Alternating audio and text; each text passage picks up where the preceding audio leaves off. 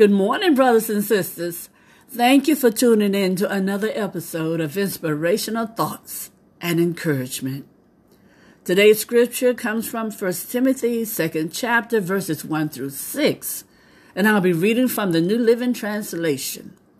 And it tells of Paul giving instructions to Timothy. And it says, I urge you, first of all, to pray for all people. Ask God to help them, intercede on their behalf, and give thanks for them.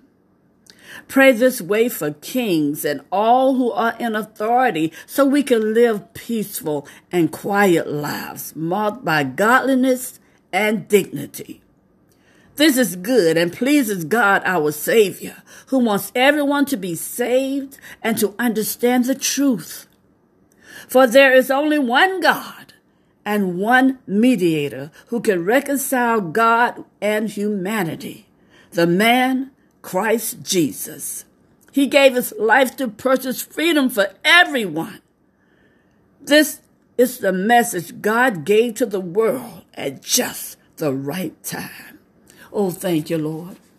Father God, we pray that you add a blessing to the reading of your word and give us more wisdom and understanding in your word and the courage to obey your word.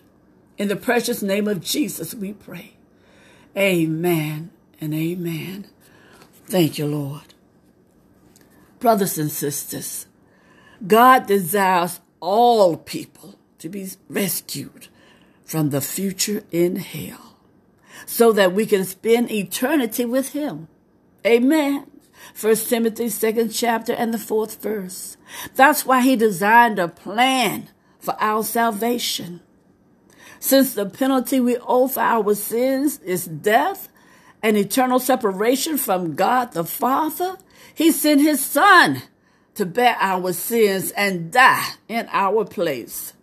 Jesus took our punishment so we could be rescued. First Peter second chapter and the 24th verse. And this amazing undeserved gift is offered to us by faith. If we believe in Jesus Christ and trust in his death on our behalf, God forgives all our sins, our past sins, our present sins, and our future sins. Oh, hallelujah. This is the only way we can be saved, brothers and sisters, because none, I mean none, of our good works can pay for our sin debt. In fact, Paul said, salvation is not a result of works, so that no one may boast. Ephesians second chapter and the ninth verse. Brothers and sisters, all of the glory for this wonderful plan of redemption belongs to our Heavenly Father. Thank you, Lord. Thank you.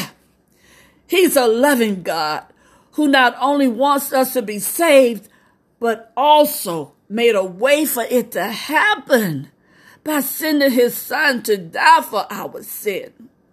He promised that if we believe, if we believe, brothers and sisters, then salvation is ours. Oh, hallelujah.